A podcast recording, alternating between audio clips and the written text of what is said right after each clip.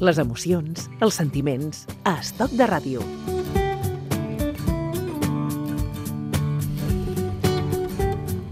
Amb el Quim Ortí, la nostra convidada, avui parlem d'Alzheimer. L'any 1901, el psiquiat alemany Alois Alzheimer va identificar el primer cas del que es coneix avui com a malaltia d'Alzheimer en una dona de 51 anys, August Dieter.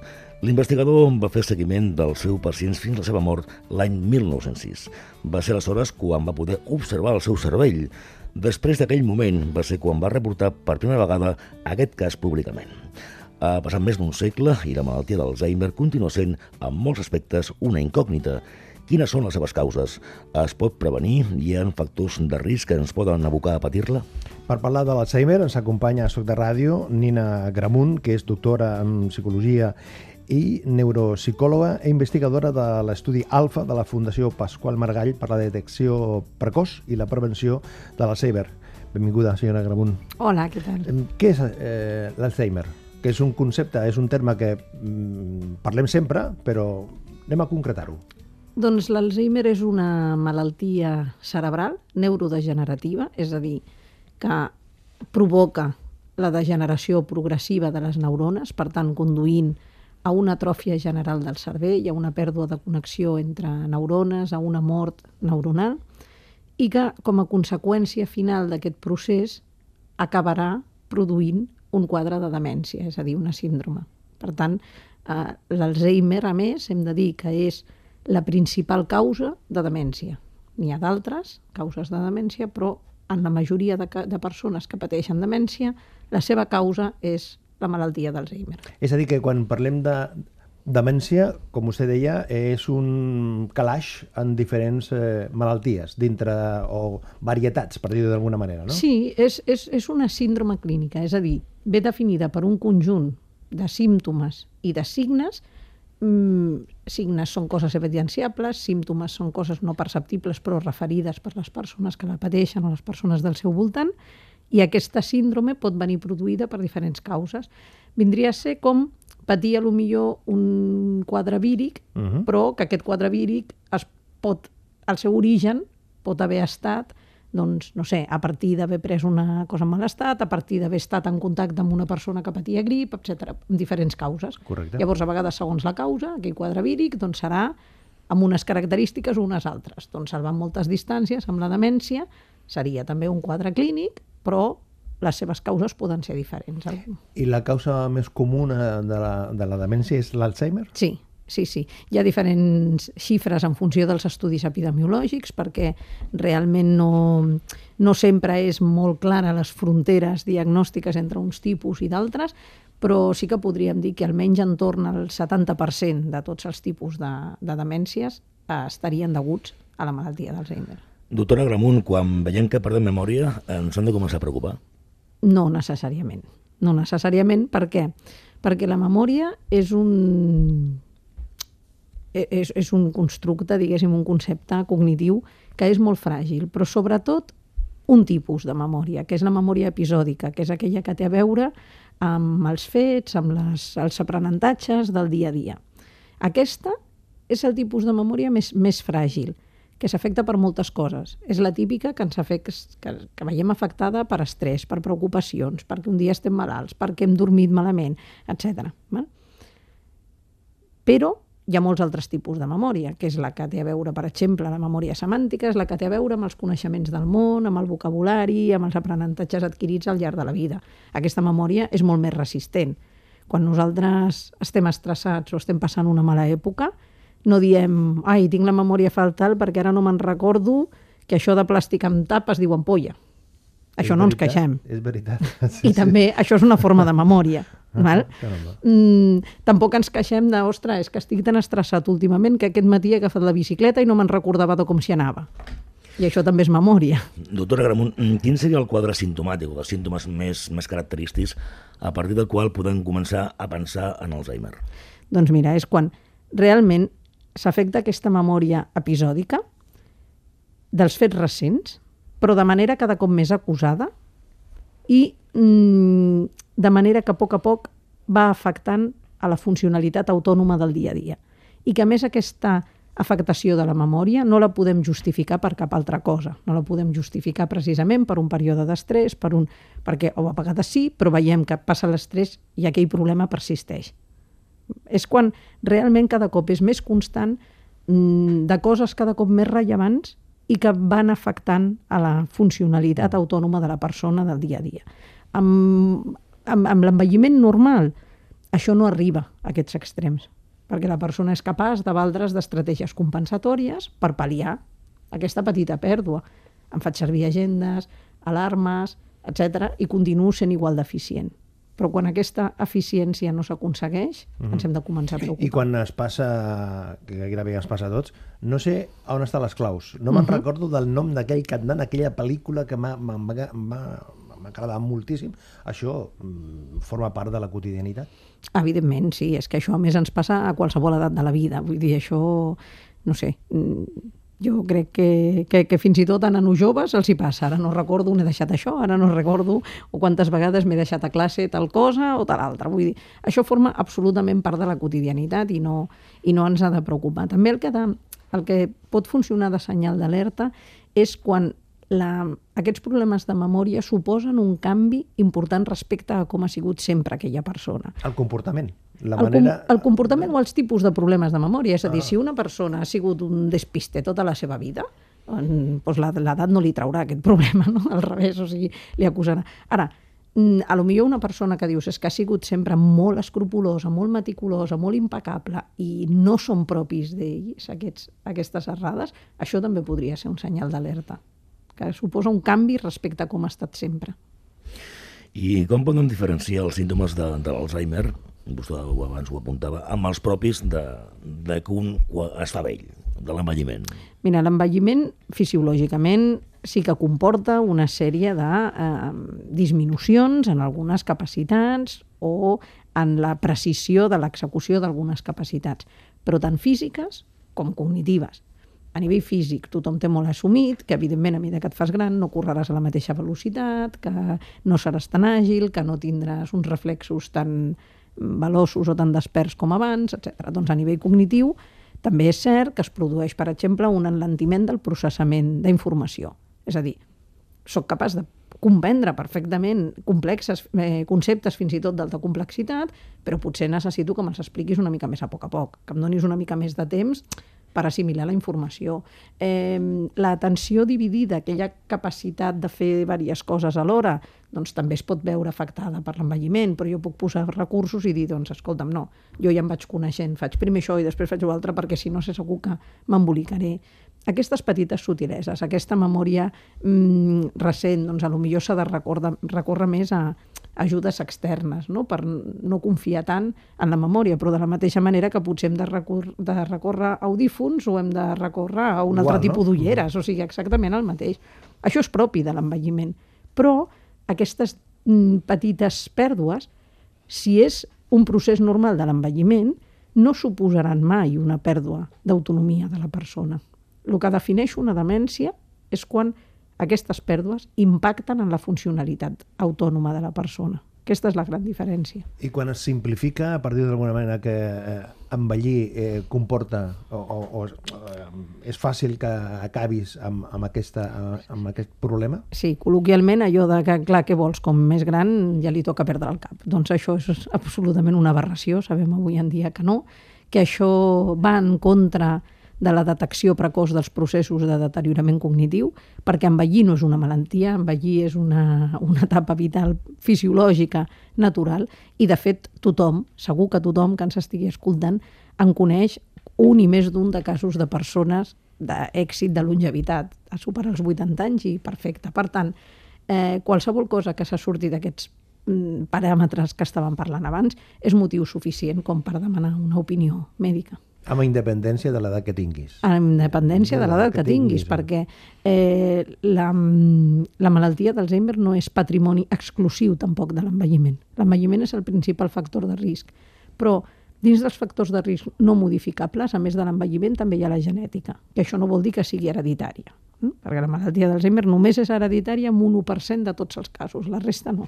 Però sí que és cert que hi ha certs factors genètics que actuen com a risc I hi ha persones en les que aquests gens poden tenir més alt impacte, més alta penetrança, més fins i tot que el factor de l'edat. I llavors poden començar a mostrar els símptomes de la malaltia d'Alzheimer doncs, en la dècada dels 50, per exemple. I això ens demostra que l'Alzheimer no és patrimoni exclusiu de l'envelliment, encara que aquesta sigui la seva principal causa.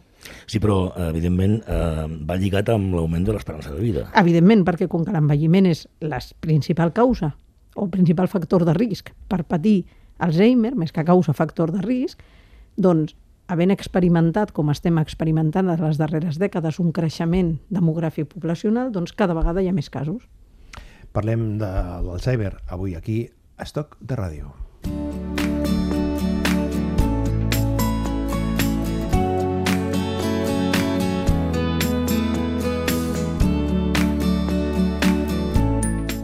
Estoc de Ràdio, un magatzem d'històries.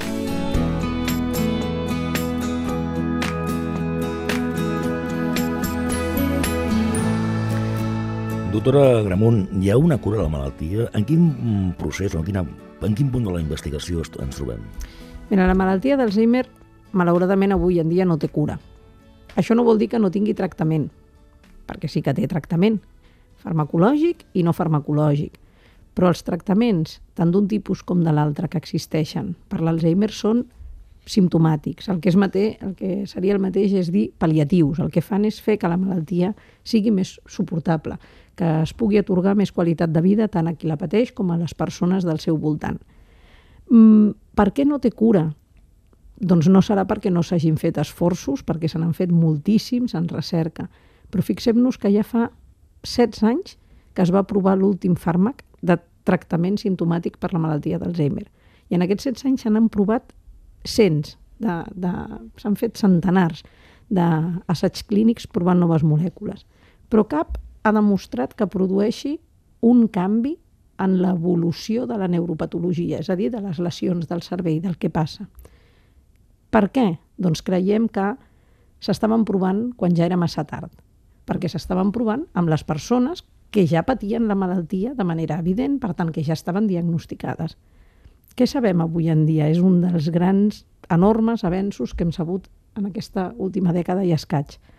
Doncs que quan comencen a aparèixer aquests símptomes de, que parlàvem, de memòria, de que mm, cada vegada perdo més coses, cada com m'impacta més amb la funcionalitat, fins fa res es deia que això era el principi de l'Alzheimer. El meu pare, la meva mare li han diagnosticat un principi d'Alzheimer i això encara circula en el llenguatge un de la població. Un principi d'Alzheimer.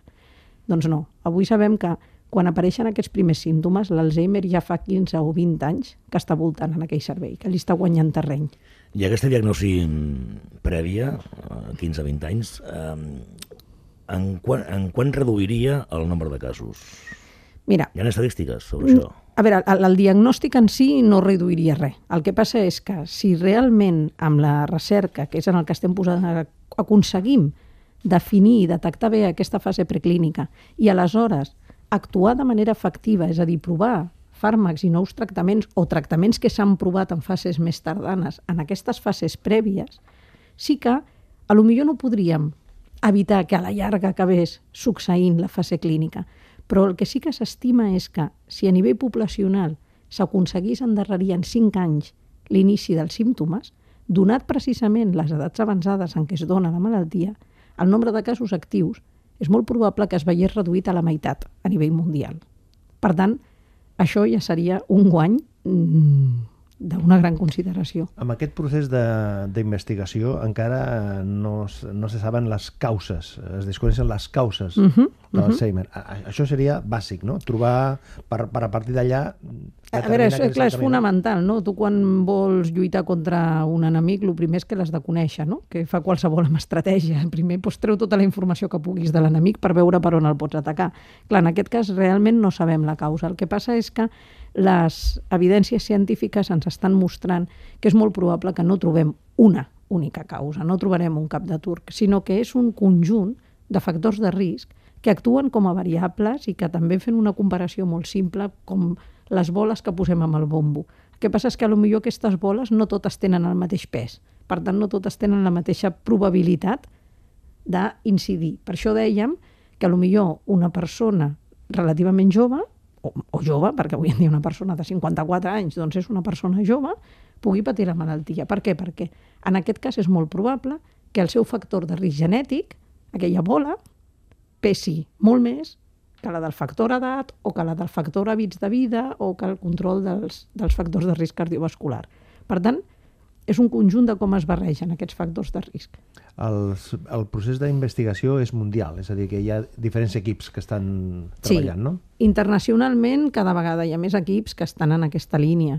Nosaltres, des de la Fundació Pasqual Maragall, amb el seu, la seva institució de recerca, que és el, el Barcelona Beta Brain Research Center, eh, tenim l'orgull de poder dir que som un dels centres punters, punters en aquestes línies de recerca, amb una enorme projecció i reconeixement internacional i que disposem d'una de les cohorts, és a dir, de grups de voluntaris en recerca doncs, més grans i millor caracteritzades de totes les que hi ha, que és aquest estudi alfa, que és el nostre buque insígnia, en el qual hi participen 2.743 persones d'entre 45 i 75 anys d'edat, sanes, és a dir, que en el moment en què entren en la cohort no pateixen cap indici de deteriorament cognitiu. Familiars? I que en, en la seva majoria són fills o filles de persones amb malaltia d'Alzheimer.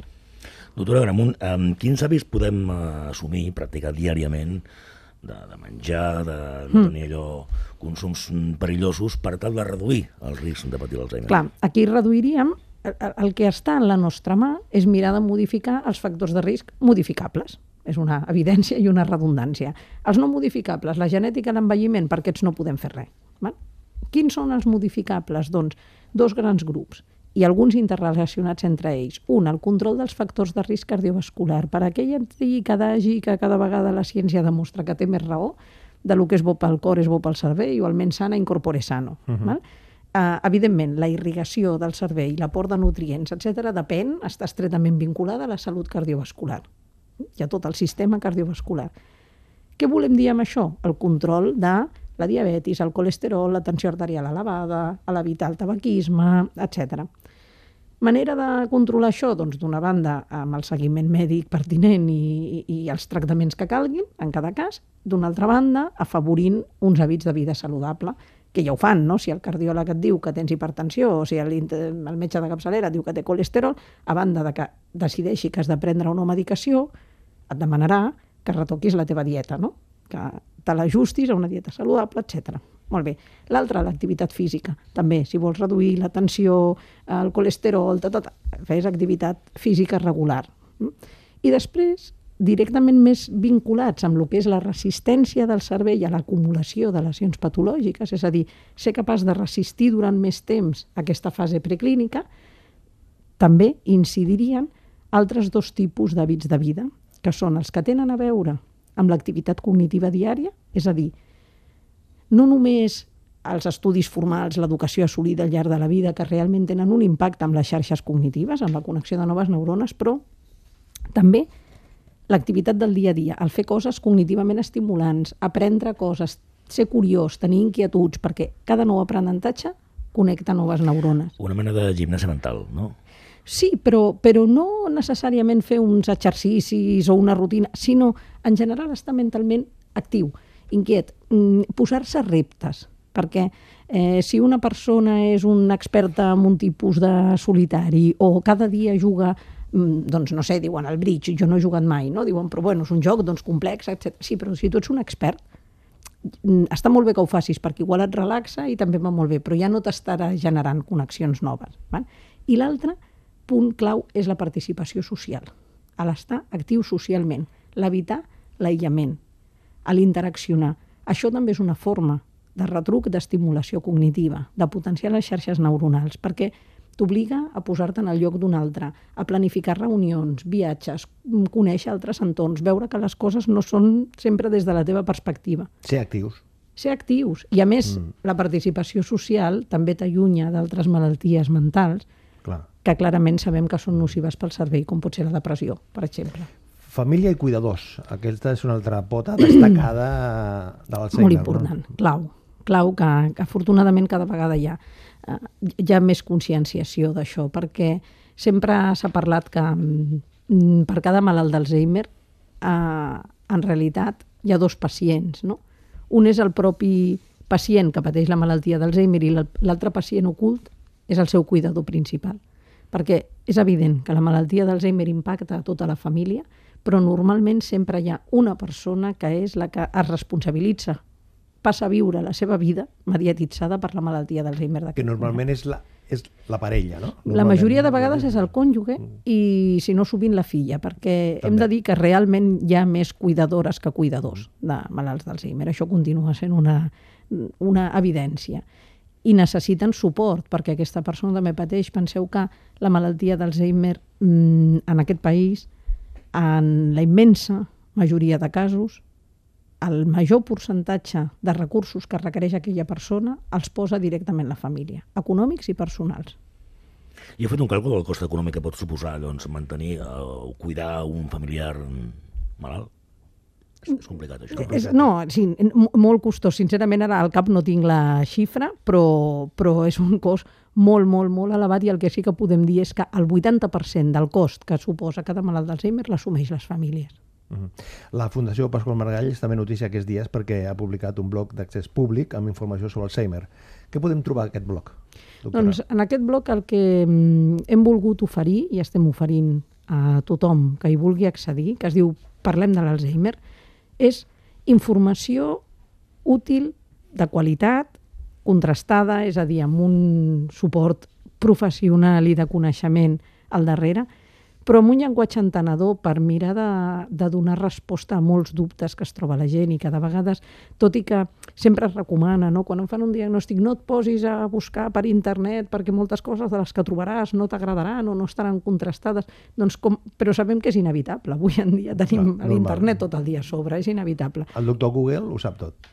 Exactament. Llavors el que intentem és bueno, canalitzar-ho, focalitzar la gent. Què es trobaran aquí? Doncs des de precisament orientacions sobre què volen dir determinats símptomes de la malaltia, què és normal i què no és normal, què volen dir determinades proves mèdiques que millor els hi està recomanant el seu neuròleg, precisament el que estem parlant aquí doncs, amb més profunditat de quins tractaments existeixen per la malaltia, quins mm, tractaments no farmacològics poden ajudar també, quina mena de suport poden rebre els cuidadors, molts, molts temes que hem recollit de les inquietuds que rebem de la gent. Vull ajudar a derrotar aquesta malaltia. En cap lloc està escrit que sigui invencible. Això va, ho va dir el president Maragall un dia. Sí, és el lema base de la Fundació, precisament aquesta frase que la va dir en la roda de premsa en la que va comunicar el seu recent diagnòstic, doncs és el leitmotiv de la Fundació Pasqual Maragall i del seu Institut de Recerca. Doncs eh, el que sí que tenim molt clar és que no hi ha vies alternatives, no hi ha dreceres, algú que diu constantment el nostre director, en Jordi Camí, i que l'única via que podem fer per vèncer l'Alzheimer és continuar per la via de la recerca. Guanyarem l'Alzheimer? Segur. Aquesta és una cançó de l'any 2017 que van cantar Nana Torroja, l'Andrés Suárez, David Otero, Funambulista, la India Martínez, Levan Ferreiro, Maldita Nerea, Melendi, Rosalén i Vanessa, Martín. Estoy contigo amb la oreja de Van Gogh. Gràcies per compartir aquesta estona i fins la propera. I, Moltíssimes gràcies. I enhorabona per feina. Gràcies. Mirar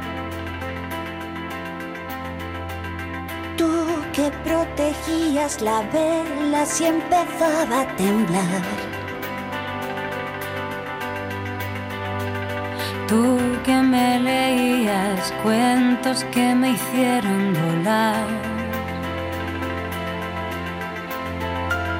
Y ahora tu memoria se escapa con mi vida detrás. Tú, mi estrella despistada en la noche, tú que aún brillas cuando escuchas mi voz. Estoy contigo. Estoy contigo. Tú que recogías las hojas que mi otoño dejó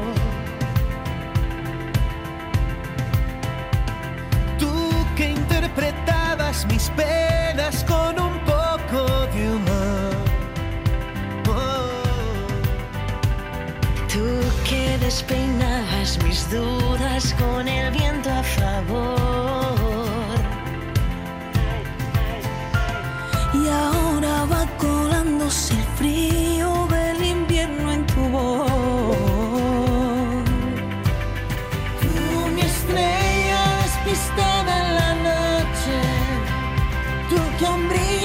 escuchas mi voz, estoy contigo.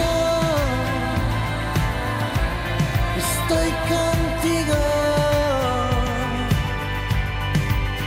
Y cuando sientas que tus manos no se acuerdan de ti y que tus ojos han borrado el camino, Estoy contigo.